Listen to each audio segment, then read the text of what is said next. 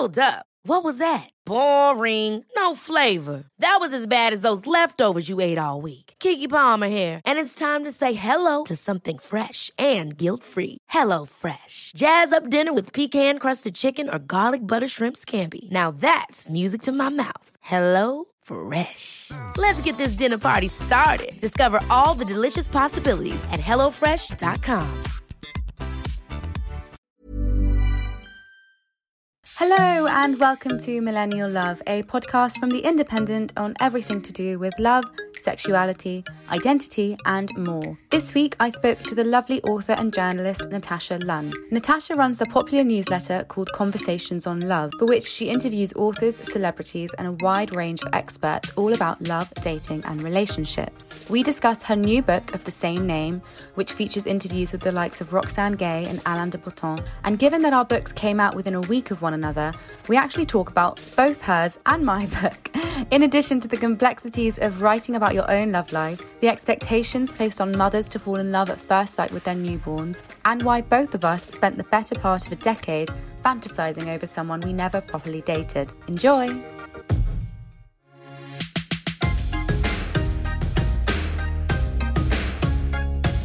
Hi, Natasha, how are you? Hi, Olivia, I'm good. Thank you for having me. Oh, thank you for coming. I'm so excited to chat to you.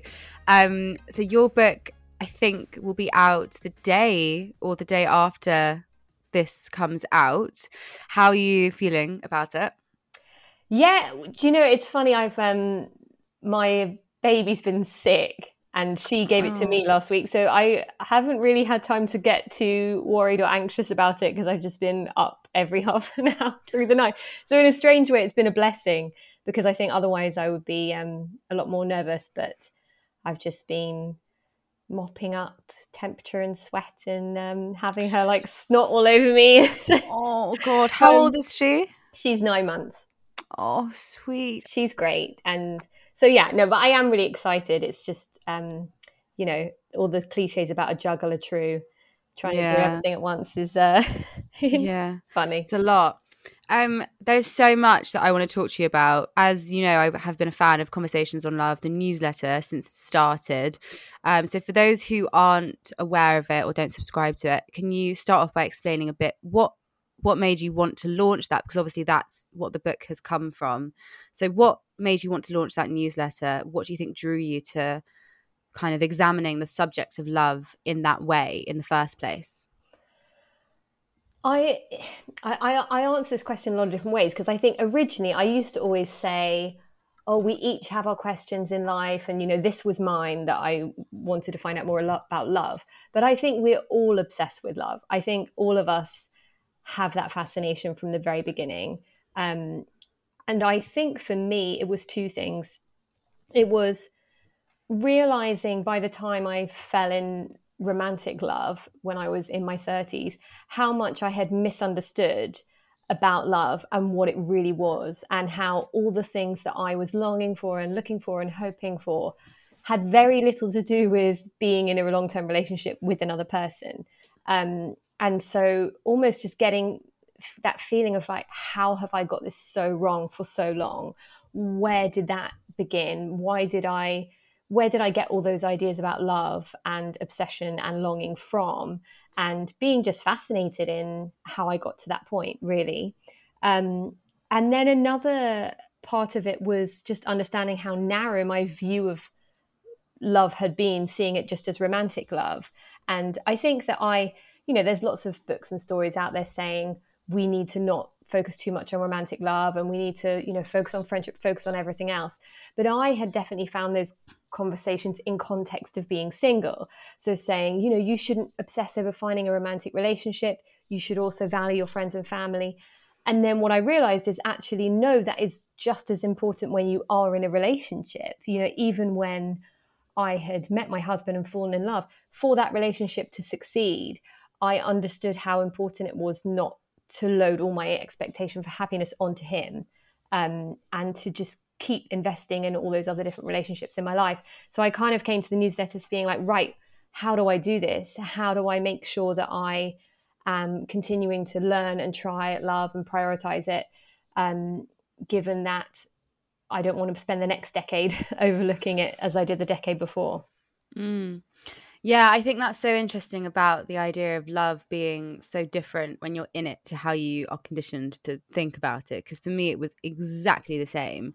And it's really funny because I started the podcast and started this kind of like, you know, talking about love on a regular basis and thinking about it. Not that I hadn't been doing that already, but in a, in a professional capacity.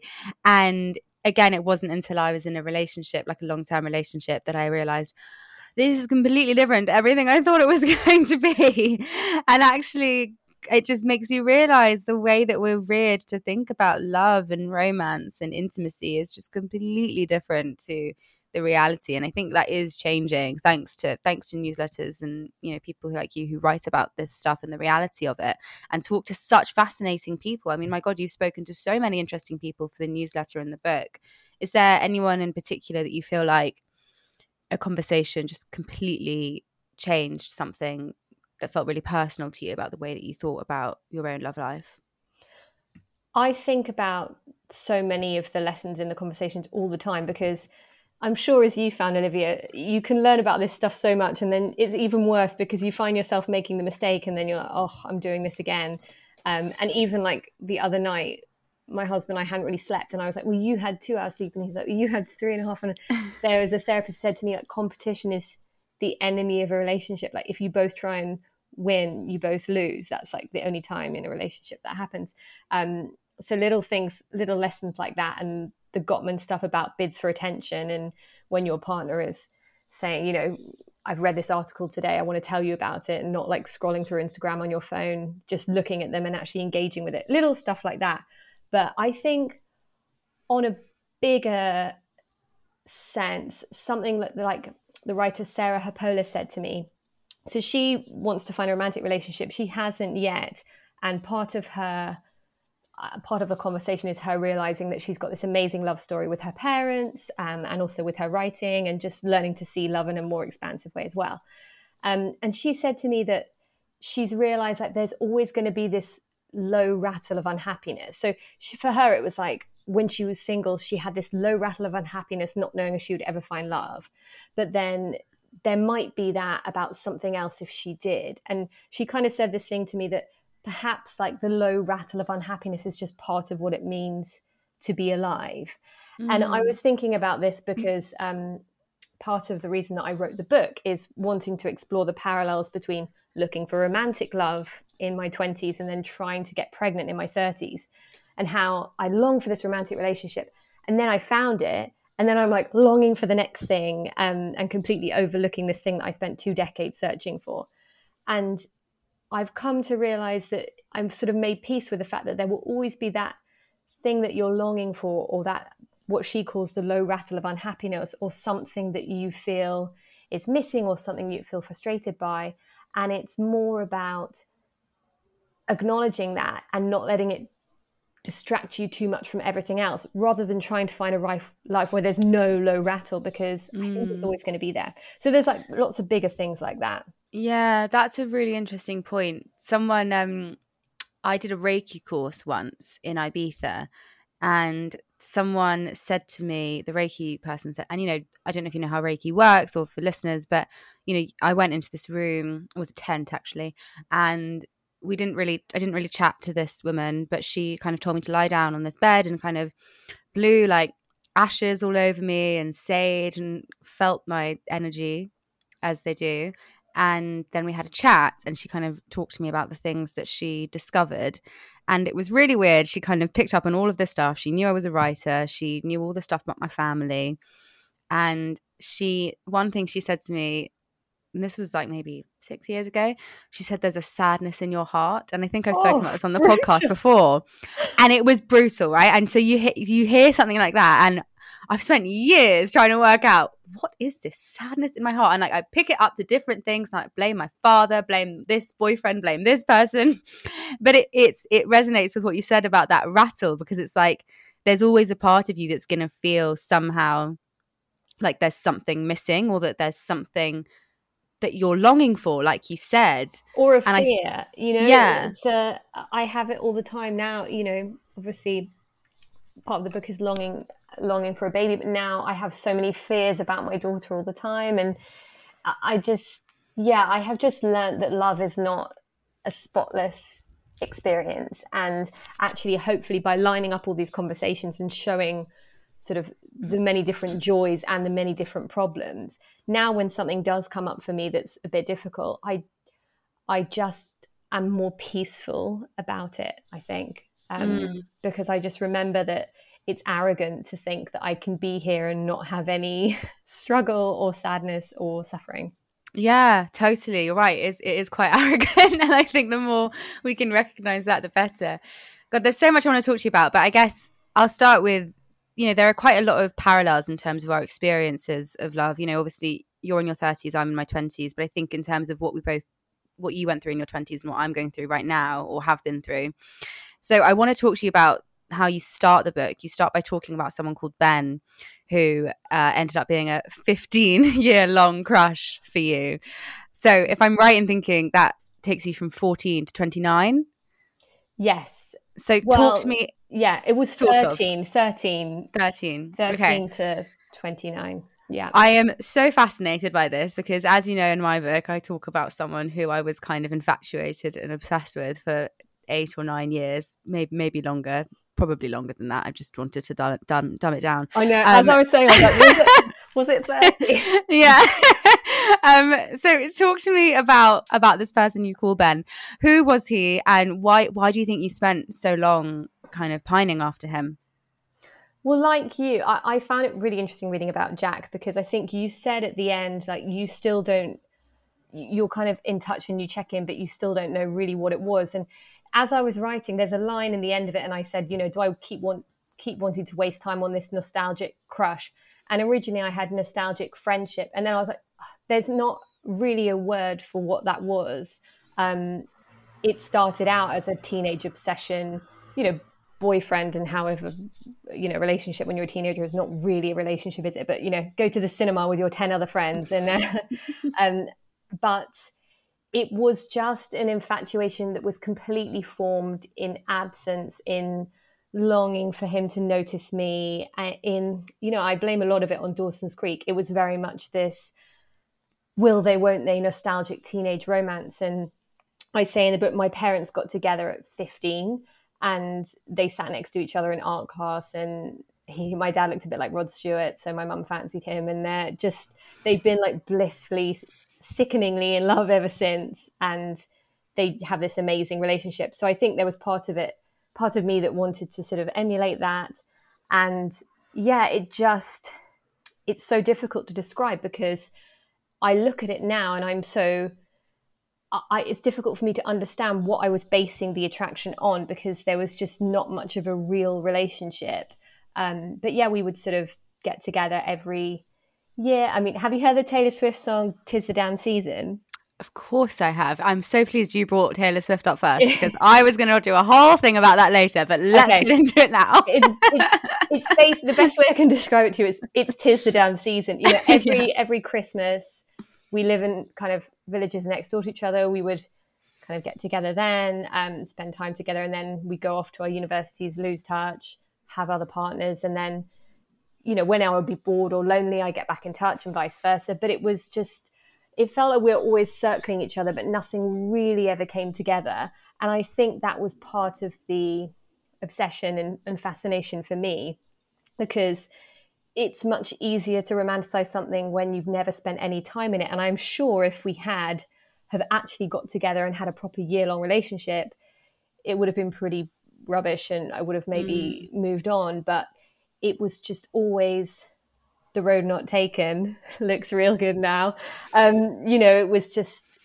and and i think it was a lot to do with me like that felt like home you know when you're growing up and things are a bit um scary and confusing i just always go back to that because it was you know i i was in love with him before i even started my period you know it felt like something that was so childlike and then teenage and deeply rooted in me um, that I just felt comforting to keep returning to it.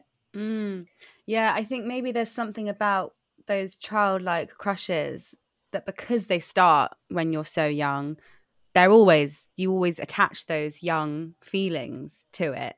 and so that's why it's always like you can't ever move past it because you know you, you mentioned Dawson's Creek. I'm thinking of like for me it would have been like, oh, like One Tree Hill or some stupid mm. show like that. And it's just like there's always that really meaningful will they won't they thing. And I've written about this a lot because I'm kind of fascinated by the way that popular culture to this day romanticizes and fetishizes that dynamic, which is actually really toxic. and it can be really toxic, like in normal people. Um, for example, you know, it's neither of those two characters really end up very happy and they're just circling each other but because it's this will they won't they dynamic it's like you attach so much more meaning to it mm. um and i think that can be really dangerous and it can you know for me it this kind of infatuation obsession i had it stopped me from dating anyone when i was at uni and mm. really doing anything because i was just still holding on to oh but he sent this message last week and you know maybe he'll send me another one it yeah. just sounds so stupid but you hang on to it and that's what i mean about the childlike stuff you know it, it is quite childlike and the kind of most interesting things i obviously when i'm having the conversation with that chat i'm like trying to figure out what i was doing and why this happened and the two things that were really interesting is one a psychotherapist called frank tallis had said to me when we don't have any evidence of real intimacy, we call it profound. We, you know, I used to be like, I love him in my bones. You know, it would be something that was sort of mystical and magnetic. And he said, that is a big sign that there isn't really any intimacy there because we almost haven't got any concrete evidence to latch onto. So we say it must be profound, it must be fate, it must be chemistry. But actually, that's sort of one false inference feeding another. Mm. Um, and then the second thing, I can't know for sure if this was going on with me, but Philippa Perry talked about this thing called erotic mutual transference, where there might be somebody who, like, the way they push their hair off their forehead was similar to the way your mum did, or your dad did, or your nanny did. And so, even though you're not aware of it, mm. subconsciously you're drawn to that because it's from almost a memory you are not even conscious of yourself. So, it's sort of so deep within you you're just drawn to it and i i wonder if there was something in that as well yeah so that's really interesting because the the jack guy God, poor guy. I mean, honestly, I've brought him up so much in Is his my name promotion. Jack? No, no, no, no, no. But like, I've brought him up so much in the promotional stuff for the book, and I just like we're, we're like we're friends. I saw him a few weeks ago. I'm like, poor guy, he's gonna he's gonna hate this if he's listening to it. Um, but he lived really close to me um, when I was a kid, when I was growing up. Mm. We lived in the same area in London, and and I think that was a part that was a big part for me of why I clung on to it so much because I was like there was something really deeply familiar there mm. because he literally lived around the corner from me. You know, none of my friends lived in this particular pocket of London, and because of that, there was like a level of I don't know perceived intimacy on my part and some sort of like perceived history. Um, and I know that you know, not too long ago, I dated a guy who lived in the part of London where I grew up in, mm. and I mm. def that was definitely something that I could feel like subconsciously drew me to him. Mm. Um, so that's definitely something I think worth like examining for sure. It and is. you said, you know, with with with um Ben, he lived really close to you as well. Yeah, five minutes away, and yeah. um, it's in the middle of the countryside, so that you know there are not many other people living around yeah. there. Um, I'm so torn because I think part it's natural, isn't it? And it's you know the reason that we're obsessed with it is from Call Me by Your Name. You know, it is a kind of rite of passage, beautiful moment in your life if you can sort of leave it there. And I don't, you know, people say, "Oh, would you just take that away?" And I wouldn't because there was something beautiful about it as a teenager. And mm. you know maybe we just should be allowed to love so intensely and live in our imagination. And we have so much time on our hands that it's only natural perhaps we do that. My issue was just i didn't leave it behind. And i just i could have done with like maybe putting using a quarter of the time i i did and pouring some of that energy into other things. Um, yeah. so i don't regret it completely but I do regret how long it ran for. Mm. And so it ended when you were 29, 30. Did was there a trigger to how it kind of came to an end? Was it that you met your now husband? I was still in contact with him when I met my husband, but we we were kind of I mean, I say friends. I don't know if you have a same thing. I think you can often like trick yourself into thinking we're friends, but it's not really a friendship. Um, you're in touch and you're kind of keeping in contact. But it wasn't really friends, but I guess we were sort of texting every now and again. But for me, I think it was a cliche, but approaching my 30s, I just became tired of the same patterns and the same you know trying to repeat the same things again and again. And i think i bored myself and probably my friends. And you get to that point where god i can't believe this is the se- this has been 15 years. And you know looking back on message threads and, and sort of shaking myself out of it a bit and thinking what are you doing? Mm. um, and i do think you know when i met my husband i was still really immature and i still was sort of in that game playing phase. I put on Instagram the other day when I was I played him the Joni Mitchell song and said like, "Oh, isn't will you take me as I am strung out on another man the most romantic thing?" And he was just like, "No, it's not romantic." he's so he's so kind of simple in terms of just replying to messages straight away and just very much calling me on any bullshit or games that I would try to play and I just suppose there was no longer a need or space in my life to try and keep mm. that going. Um, but I think it's a combination of age and experience. You, you you can kind of only fool yourself for so long.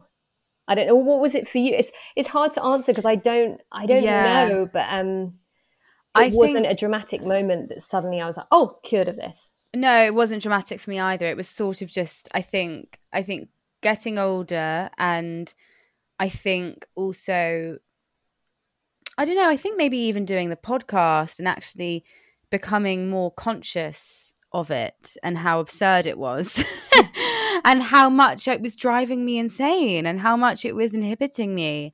And then and then you know i started because i didn't really date anyone properly until i was 23 um and and so I think it was then I, I started dating, and that kind of shook me out of it a bit. And then I met my boyfriend a few months later when I was 24, and and then yeah, I think you just it just grew I just grew out of it. I think, um, but it's funny and like you know when I was writing that chapter. I sort of tapped back into all of those feelings again, and it it felt very present. Mm. And it's only I don't know. I think it's only when I, it's only in retrospect, and I look at it now, and I'm like, yeah, I'm I'm over it, and it, it's fine. You know, I love what you say in the book about all forms of love not being given or required, but being learned and earned. Because I think so many of us are kind of reared on this idea that love is something, like you said, just happens to us, mm. and people just fall in love with us, and it makes it this passive thing that you know we think will complete us as a person so when do you think you came to understand love differently from that? Was it was it when you met your husband, do you think, that it kind of shook you out of that way of thinking? No, well, I there's a bit um I write about my 30th birthday and how I really was just desperate to have a boyfriend to take to this. Like it became this real obsession thinking, uh, you know, as it grew closer, I was like, I just, anyone, I'll just take anyone from the app and I'll take them along to my 30th birthday. How insane is that? It would be like my family, my friends who I've known for decades, and then some random guy off happened that I met the week before. But for me, it just felt at the time like some sort of failure to not have found a relationship by then, which to, is so ridiculous now. But you build these things up in no, I think a lot of people feel like that. It's the pressure, especially for women. It's the pressure of turning 30. I mean, I I know that that's something that I worry about as well. And I'm just like, and I don't know why. And I know it's stupid. And this is the thing, I can recognize it. Yeah. But this is the difference. Like, you can, you know, I talk about love, I write about love, as do you. I know all the things. I don't, know all the things, but I know quite a lot of the things. But that doesn't mean that I still don't do. I still don't fall victim to them all the time. And mm. I, the only difference is I can recognize myself doing it. Mm. Well, my mum even said to me at the time, "Oh, you know they had put a lot of effort and they were she was making all these like balloons and flowers, and she was like, "Oh, it's like your wedding." And I think that she was like, "You're not probably going to have a wedding, so we'll just make this your wedding." Oh God! Um, so there was just sort of there was just a, a expectation that maybe this would be a different kind of milestone, but I did, and and Ben was there in a friendship capacity as well. Um, but it turned out to be a really romantic night and just one of those, you know, I just have been searching, searching, searching for something. And I just sat there and thought, I don't want to be anywhere else. I'm not checking my phone under the table. I'm so, I feel so content and I feel so lucky. And I never thought that I would feel that way without a romantic partner. Mm. So that was a real moment that I kind of tried to think back on, you know, when I did go back to that place again.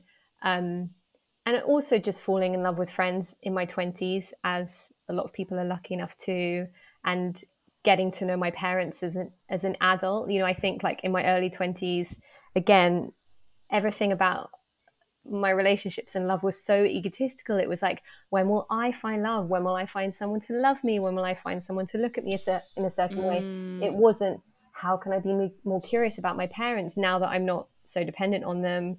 And how can I make time for old school friends who I might have lost touch with at university? Or, you know, I think my love stories, my friends, family, and and with myself, I had a lot of time to work on those things in my late twenties. Mm. Um, and you know, I don't think that work is a job should be a form of love, but I did switch careers and start to become a writer and journalist for the first time. And I had a sense of purpose that felt like a form of love in my life at that time, too. Um, so I think it was a combination of all those things. But specifically with romantic love, yeah, being in a relationship and doing the, particularly I'd say after about two years, when a different kind of relationship begins, it was like, it was just made me realize how much you know, I had thought of maybe getting married as like the finishing line in in my immature uh, way of looking at things, and I just realized that it was a beginning, and it was such a privilege to get to try at something this complicated and this mm. challenging, and I have found like every year. I suppose that has been one of the biggest things that has surprised me. I thought that long term love was this sort of friendship, companionship, safe thing where you know everything about each other and it's kind of cozy and familiar. But I have found long term romantic love to be so mysterious and erotic and just it surprises me at every turn. I mean, my husband is like much sillier than the way I describe him in the book. And he's just very funny and not too serious. And he like left me a poem on the kitchen counter the other day. And it was really serious actually, I think I might post it on Conversations Love because it kind of sums up the book. But I just thought, who are you? Like, where has this come from? I kind of knew he wrote some poems, but there's this side of him that I hadn't seen in a while that I sort of forget about, and things like that. I, you know, someone can surprise you after six mm. years together. It's which is so sweet. It's yeah, just, that's yeah. lovely. What um, what does he think of the book? He, yeah, I do think it's funny when I'd send him bits saying, "Oh, are you okay with this?" He'd be like, "Oh, the comma's in the wrong place." He's he's obsessed. he's obsessed with grammar. I was like, yeah. So is my boyfriend. yeah. I was, like, are you, are you, I was like, are you okay about the fact that I wrote about us masturbating? He's like, oh yes, semicolon.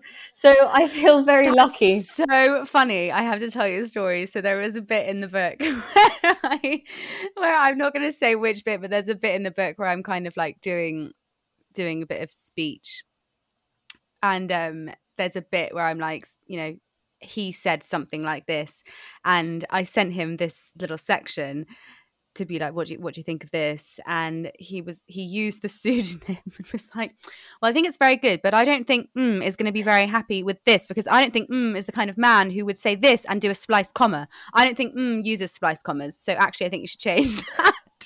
That's so funny. And it was like of all the things. I love that. That's so funny. Yeah. And you know i think it takes if I had been writing about certain men that I had dated in detail, um, they maybe would have been more concerned with their egos and they might have certainly like men in the past have been a bit more funny about that but i think dan is very generous and not he hasn't got a big ego and so i think he yeah i i i'm i was like continually surprised by how generous he was and there was actually nothing that he had said no or asked me to take out there it was more me censoring and like maybe protecting mm. us than the other way around hey it's danny pellegrino from everything iconic ready to upgrade your style game without blowing your budget Check out Quince. They've got all the good stuff shirts and polos, activewear, and fine leather goods, all at 50 to 80% less than other high end brands. And the best part? They're all about safe, ethical, and responsible manufacturing. Get that luxury vibe without the luxury price tag. Hit up quince.com slash upgrade for free shipping and 365 day returns on your next order. That's quince.com slash upgrade. Many of us have those stubborn pounds that seem impossible to lose, no matter how good we eat or how hard we work out. My solution is PlushCare. PlushCare is a leading telehealth provider with doctors who are there for you day and night to partner with you in your weight loss journey. They can prescribe FDA-approved weight loss medications like Wegovy and Zepbound for those who qualify. Plus, they accept most insurance plans. To get started, visit plushcare.com slash weight loss. That's plushcare.com slash weight loss. When you're writing some sentences, uh, and there's like particularly a fight when we're really drunk that I wrote that was very delicate to write. And I felt like as I was writing it, I'm kind of skating quite close to what I'm willing to share. Um, but I kind of I want to go right as to the edge as far as I can go because that's what makes it good. But it's just yeah, you you know where you can kind of push it to. Yeah, that's the thing about writing about your own life because I think often the things that resonate with people the most are the things when you are the most raw and the most vulnerable and when you share the most. But obviously, it's not just your experience then and you're involving other people. So you do have to be quite careful about it and the way that you do it. And I think the way that I've always tried to go about it is just write exclusively from well this is how it made me feel and this is how it happened as opposed to you know some sort of when you're talking about someone who has behaved badly and you're being like well they did this and then they did that and like accusing them it's not some sort of like vengeance exercise well i think my book was not that at all because annoyingly as i found about love often I was a lot more responsible for things than maybe I might have thought. I think if I had written my book in my 20s, I would have thought, oh, these men treated me badly or this. But now I just see a lot more clearly how I was guilty of idealizing them, which is like a lovely yeah. place to be as a person, where I was, you know, more driven by ego than getting to know. So I, I just kind of annoyingly, a lot of stuff in love comes down to like self possession and mm. self sufficiency. Um, so you realize that mostly it's on you. Yeah, hundred percent. I mean, it is it is mostly on me, but there have been some rascals, but they're not in the book. Well, one or two of them are, but they deserve to be called rascals. But it's not. and I always think you have to be careful because, like, if you're if you're writing about something and you're and you haven't processed it yet, and you haven't like had time to kind of look back on it retrospectively then you're not going to write about it well and you're not going to write about it with a full sense of understanding. So I think there are some things I have purposefully left out of the book because I'm still processing them and I don't think I could write about them effectively or fairly because maybe I haven't come to the realization of my own part, the own like my the part I played and the things that happened. You know what I mean? See, I know that that's the advice, but I have done the opposite of that to the close because the first section of the book, Finding Love, obviously I am looking back at dating disasters and, mm. and all that stuff. But the middle section of my book, which is kind of, and the last section, which is over two years of my life, I was writing it as I was living it. So mm. like there, mm. I left it like that. But there are some moments when I don't know what's going to happen, and I'm like, can I even write this because I don't want someone to ask me about this when I'm doing press for the book if it goes wrong. or All these yeah. Things. So I did what you're not meant to do. But I hope that it kind of has ended up like taking the reader on the journey as I was going on it. Mm. And talk to me a bit because I love your honesty when you write about the love for your daughter, and obviously that is very recent because, as you mentioned, your daughter was nine months old. Um, so you wrote at the end of the book how it wasn't exactly like love at first sight with her, and that's something that I think a lot of people really don't talk about enough. Mm. Um, but I think it's probably a really common experience. So can you explain what you meant by that? It's funny, isn't it, that we expect to fall in love at first sight with our children, even though we know that it would be unrealistic with a partner um, mm. um, or even with a friend. But yeah, I, I, I certainly had that, especially because I obviously am writing about love. I thought, oh my god, I don't feel this like gushing, and I do. My husband did feel that, um, and you know, I had been on so many drugs and had had, as many people do, a pretty rough labor. Um, and I remember saying to Dan, I think my neck is broken. And I was like vomiting on myself. You know, it's not, obviously my neck wasn't broken, but I was so high on all these drugs. Yeah. And I just, I just felt like I need to, I, I was just so focused on the fact that there was like someone stitching me up and I was just in such a mess. I felt so broken that I just, I don't think I had space in that emotion to be like, this is the best moment of my life. I was like, I feel mm. like I've just been in a car accident. Um, and I'm just there's just so much to take in all at once. So I I felt like a rush of like giddy connection to her and like devotion to her, but it wasn't love in the way that I understand it to be now. And you know, as I said, like I'm not surprised at that at all now because love is a choice and something we learn and something that we grow into. And I actually I didn't feel too worried about it in the weeks home because I had interviewed a writer called Mira Jacob who had told me the same thing, and she said it was actually beautiful to have this falling in love with a child. And we don't talk about falling in love with our children. We talk about falling in love with people. But with a kid it's meant to be like oh instant like a spark but my experience has been that a real falling in love and i'm so glad it happened that way because it feels like I'm falling in love with her, a person, rather than just this a baby because I've had a baby and that's what you're meant to do as a mother. Um, mm. And I didn't feel any shame about that because I had heard that story. So that's kind of why I wanted to write that. So hopefully, other women who might be feeling that pressure when they've just you know been cut open or whatever um, know that that is really normal. And yeah. even you know, I certainly love her so much more now than I even did like three months in. Um, because you start to see, you know, the beginning they can't make eye contact with you, they don't smile, there's like a lack of response. And then when you start getting them smiling at you, laughing, looking you in the eye, of course that deepens love because you feel like, oh, we can interact. Um, so yeah, I'm actually writing about that, and I I think it's good for us to be more honest about it. Yeah, definitely. I'm sure that will resonate with so many women. I think, I mean, I think it's just we do fetishize that, don't we? It's just like oh, instant. It's the same with it's the same with romantic love in a way. Not that you know, like you said, you you don't fall in love at first sight, but it's just like there's all this stuff that we've been told about what that experience is supposed to be.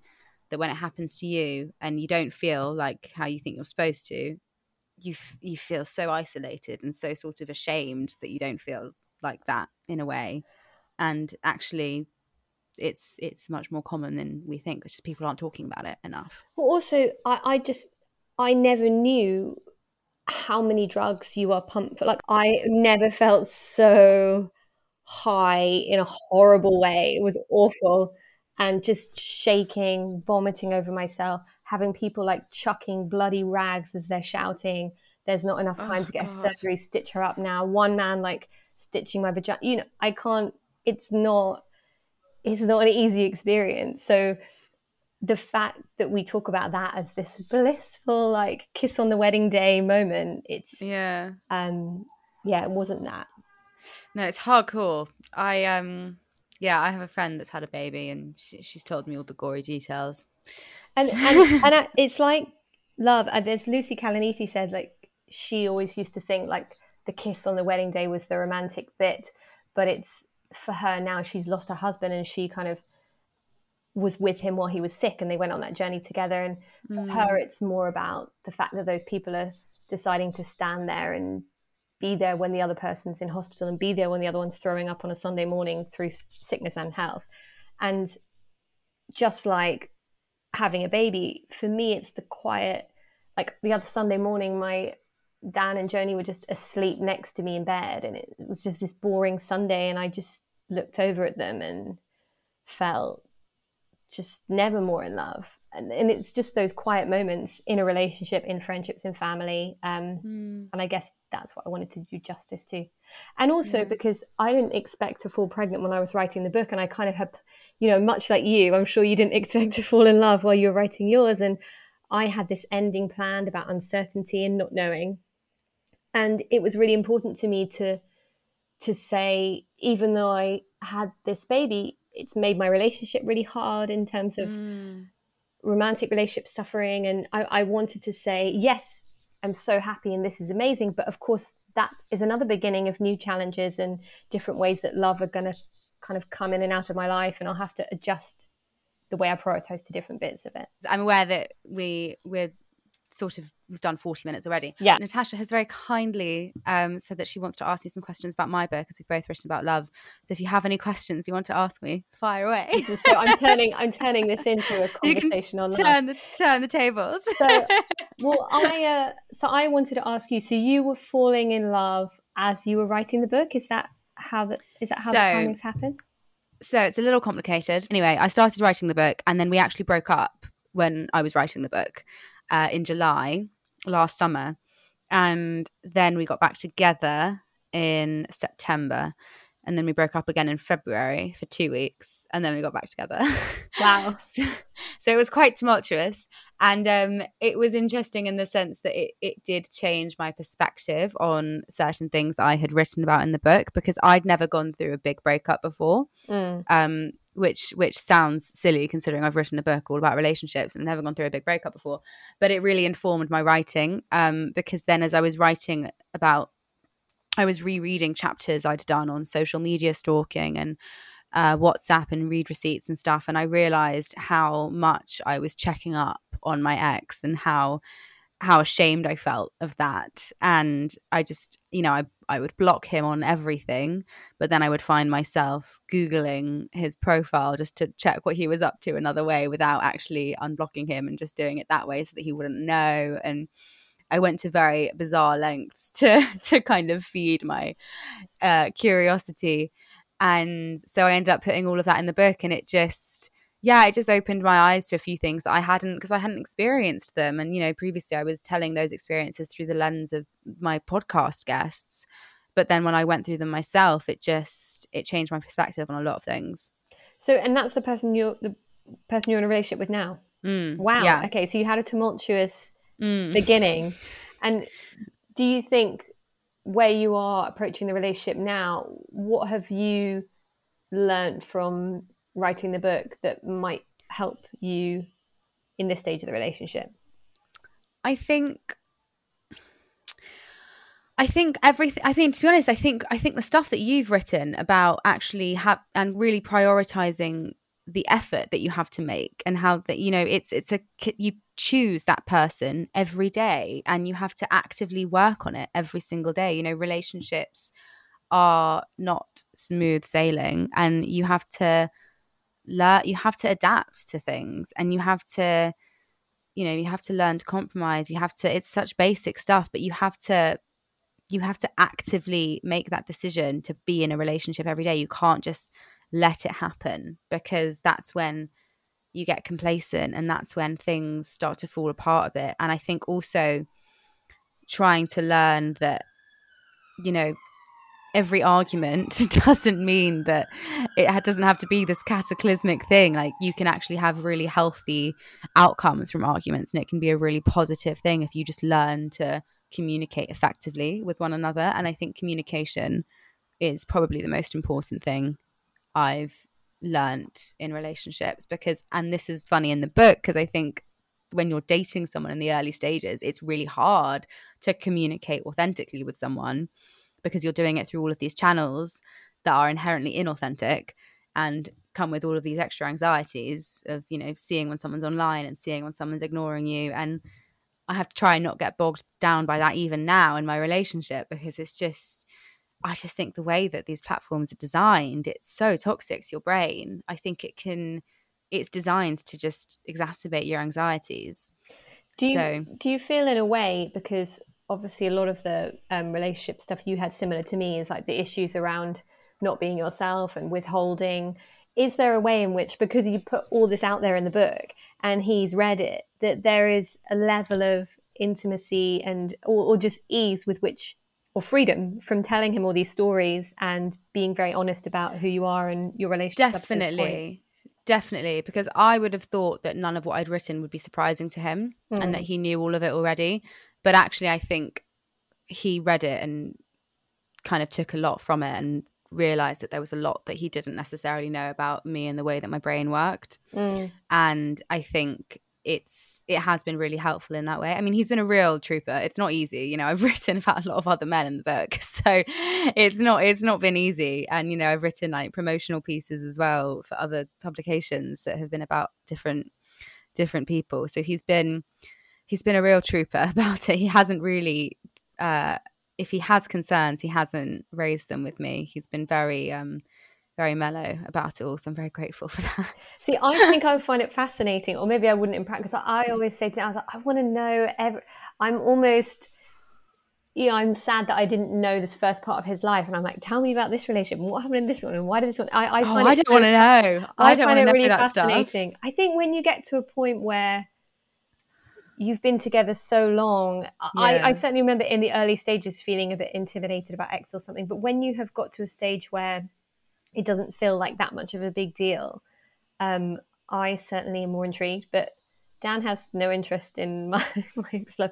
I think it was surprising for him, who knows me as like a very confident person who is obviously writes about love and very interested in understanding and to read about some of the experiences where I did like shrink myself and sort of disappear in relationships. I think he's just like, this is so different to you. Um, mm which I guess is the whole point, isn't it? You become different people, and then yeah, and also the per if you if you are shrinking yourself, it's obviously a sign that you're not with the person you're supposed to be with. But that that's what I always used to do mm. with with the men I dated. I never felt like I could be with I could just be myself and be you know bit silly and a bit strange and a bit like you know irrational and mercurial as I can be sometimes. But um, but no, it's it it but I don't I, think that is about you're with the wrong people because I used to think that too. Mm. And now I understand. You know, Philippa Perry said this in her conversation where she's like, no one is right for anyone. There isn't like the right shaped person out there for you, emotionally shaped. She's like, the work of a relationship is you doing that together, getting to know each other, changing for each other, not too mm. much, compromising. And now I'm not saying that all the relationships I had in my 20s would have worked out if I was a little bit more honest, but I do think there are certainly some. The reason that they failed isn't because they were the wrong person, I was the wrong person. It was because we weren't doing the work of being in a relationship together. Right. Both, yeah, no, sides. I see what you mean. It's an interesting way to think about it because I would look at that and be like, well, there's a level of incompatibility there but I guess it's about whether you blame that on the individual or the connection of the two of you. And I guess it's not about um, who that person is, it's more how much they want to be in a relationship. Yeah. Because it's, you know, I guess I don't I don't really believe in types anymore. Um No, me neither. But I also think I think a lot of the time what goes wrong in relationships is people don't realize what they want. Mm. And so someone, you know, like you said, someone will enter into a relationship and thinking that they want a serious relationship and they want to settle down with someone, but actually subconsciously they don't really want to be in a relationship and that will manifest slowly and slowly until they come to that realization. Mm. And that's only natural, I guess, because it, you have to be you have to have a degree of self-awareness to know exactly what you want and you know I, i'm still I'm still figuring that out. And I wrote that in the book at the end in the last chapter. You know, I was kind of was obviously asked to write a conclusion and I wasn't going to come away thinking, well, this is everything I know and I'm all settled now and now I can go off and just be really knowledgeable and wise about love. It was very much like I'm still learning every single day. It's a work in progress. I'm still learning about what I want, the kind of person I am, the kind of partner I am, the kind of partner I want. Like, I think it's an ongoing process. You don't ever stop. I don't think, do you? No, and, and I think out? with every year you realize you know even less. yeah, exactly, exactly, because it becomes more complicated, and then obviously when you have children into the mix, it, it brings a whole other, whole other thing. And I feel the I try to capture this of the it's almost like things are tipping in, in different directions each year. And I certainly felt like in my 20s, my friendships were so easy. And I would say, why is getting into romantic relationships so impossible and mm. so kind of anxiety inducing? And friendship is so blissful and romantic and easy. And, you know, we didn't even have to arrange things because we lived together and it was just this beautifully easy thing. For me now, friendship is so much more complex and painful in in ways that we have to allow each other to change and lots yeah. of my friends have lost parents a lot of them are infertility struggles some have got relationship issues there's just or, or sick parents there's so much more pressure in different ways and also we don't live close by and so mm. yeah every decade or you know even every year i think there is like a, a new set of challenges thrown into the mix um, but that's yeah, that's what I, I was talking layers. to a friend about the friendship thing the other day because I think friendships do actually become much more complex as you get older, and they become, you know, relationships. I think are always are always pretty hard, but I think friendships get increasingly harder as you get older because, like you said, there's that distance thing. You won't you won't be as close physically as you were to each other as you are as you go older. People get partners, people move away things happen and people change. And often we don't, I don't think, allow ourselves room for change within friendships. We think that, you know, if we've been friends with someone for X amount of time, we have to always have them in our lives. And, you know, obviously what ends up happening is you get older and people change and people grow apart but I think it, it, can be really hard to accept that, mm. and because you just want to cling on to it, and you don't want to admit that you're losing you're you're losing someone from your life who was really important to you but it's just actually it's a natural part of life and you change and you move on and you're not necessarily as compatible as you once were or and, you are compatible and you just have to accept that there's a few years where you've got to kind of trust in the friendship more and not see each other as much and you'll come together again at yeah. a later point. Yeah or it changes because like, yeah it's just it's it's not as easy as it was when you were at school and you had lunch with them every day and you saw them after school every day. It's just or at uni when you live with them it's yeah it's different. It's um it's tricky. I interviewed a psychotherapist the other day who said obviously we don't have like a narrative arc for friendships in the same way as we do for romantic relationships societally as in like i don't know engagement moving in together boyfriend and girlfriend labels, marriage, or if you want any of those things. Um, and she said there is something beautiful about that because we have so much more freedom within them and we all crave freedom. So that is a, a beautiful part of friendship, but it also means that it's the easiest thing to drop off because we're not kind of mm. bound to it in the same way and it's easier to walk away from it or neglect it. And she said to me, and she's a mother, she said sometimes it has to be as important as eating, as drinking. And I hadn't heard someone talk about that as friendship. You know, we talk a lot about mum guilt and we talk a lot about um, mm. prioritizing partners and all these things. And I think that friendship, you know, lots of people I've interviewed have said, oh, I'm ashamed to say this, but when I want a career, family, partner, friendship does take a hit. And I don't know why that is the case. You know, it shouldn't be the case. And I think all things will have to take a di- hit at different times. And we just need to make sure that sometimes we are saying that friendship is as important as motherhood or as important as work or as important mm. as everything else. So yeah, I was grateful for her saying that because it made me mm. it made me think no sometimes that has to be at the top of the list because if it's always at the bottom of the list then it's going to fade. So it's time for our lessons in love segment. So this is where I ask every guest on the show to tell me something they've learned from their relationship experiences. I feel like out of all of my guests, Natasha, you probably have the most lessons. so since you've literally written a book pretty much about lessons in love. So yeah, no pressure. Gosh, there's so can I have can I have two?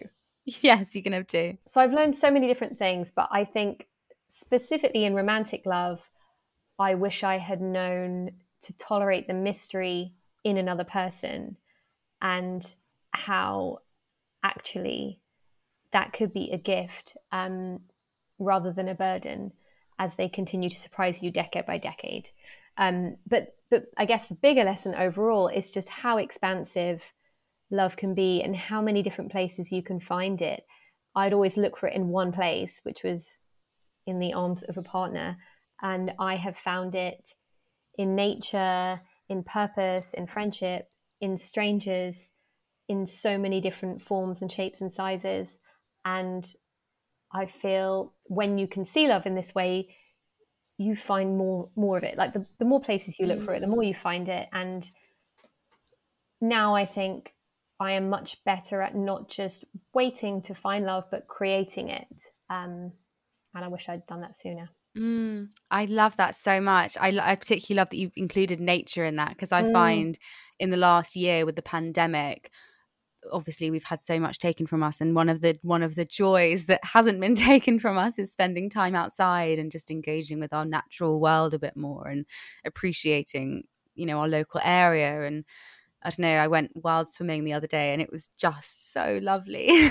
just you have these little moments, and I think it's important to cherish those and and recognize that they can give you that sense of fulfillment and that same sense of kind of validation i guess in a way sometimes. And the biggest i include that because the biggest lesson from my book was and the reason why i wanted to interview lots of different people is to try and pull back from my own love story in order to remind myself that we're all connected and parts of something much bigger and i think that nature is one way we do that.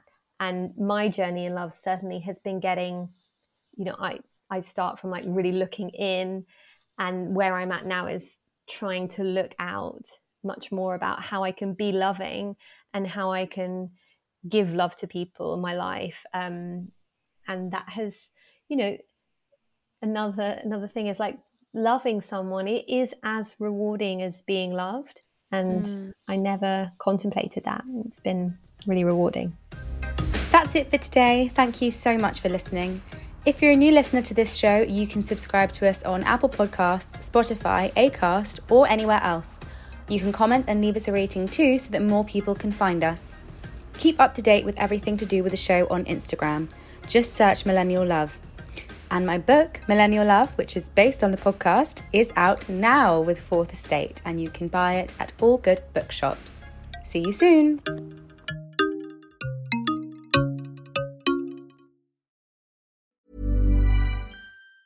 Ever catch yourself eating the same flavorless dinner three days in a row? Dreaming of something better? Well, HelloFresh is your guilt-free dream come true, baby. It's me, Keke Palmer. Let's wake up those taste buds with hot, juicy pecan-crusted chicken or garlic butter shrimp scampi. Mm. Hello Fresh. Stop dreaming of all the delicious possibilities and dig in at HelloFresh.com. Let's get this dinner party started.